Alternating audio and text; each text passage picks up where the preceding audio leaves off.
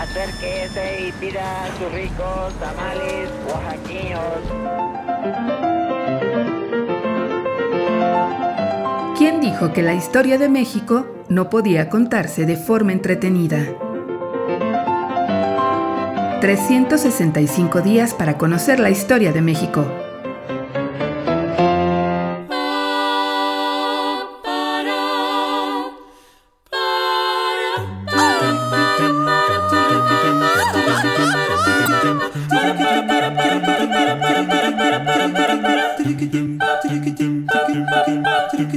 Jueves. A la mexicana.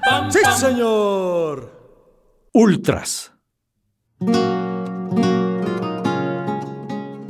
La autonomía universitaria otorgada en 1929 estaba orientada hacia la libertad de cátedra, no al establecimiento de un territorio independiente y ajeno a las leyes que rigen a todos por igual.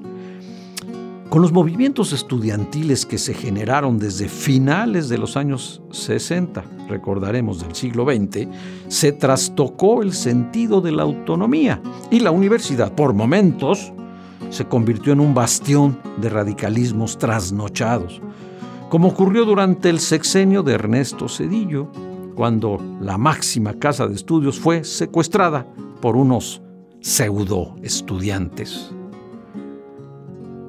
A lo largo de la historia, los jóvenes se han manifestado de distintas maneras y siempre han representado un sector contestatario y rebelde por naturaleza, incluso, incluso durante el periodo colonial.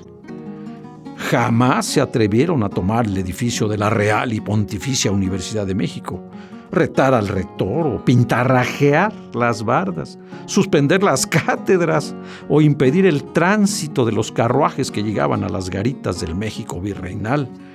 Pero en más de una ocasión los estudiantes alteraron la tranquila vida cotidiana de la capital novohispana. Según el diario de Sucesos Notables de Antonio Robles, el jueves 26 de septiembre de 1677, las autoridades virreinales se disponían a castigar a un estudiante azotándolo, muy a la usanza de la letra con sangre entra. Sus compañeros intentaron, desde luego, rescatarlo, apedreando a los alguaciles, y se desató una batalla campal.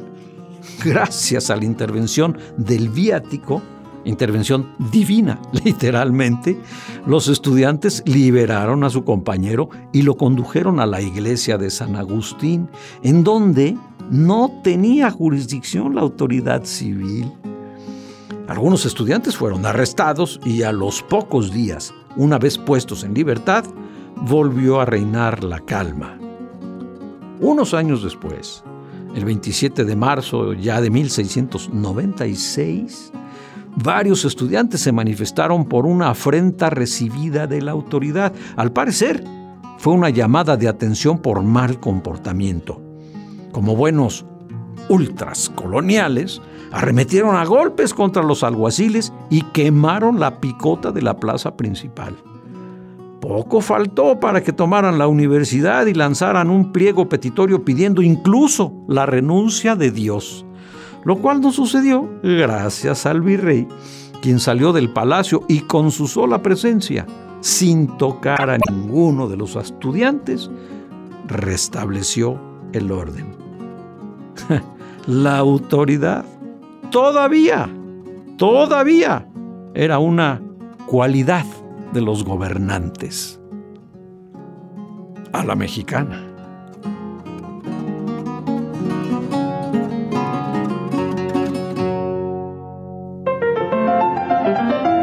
365 días para conocer la historia de México. Esta es una producción de Radio Universidad de Guanajuato y la Dirección de Extensión Cultural en voz del Teatro Universitario. Serie basada en el texto de Alejandro Rosas, 365 días para conocer la historia de México.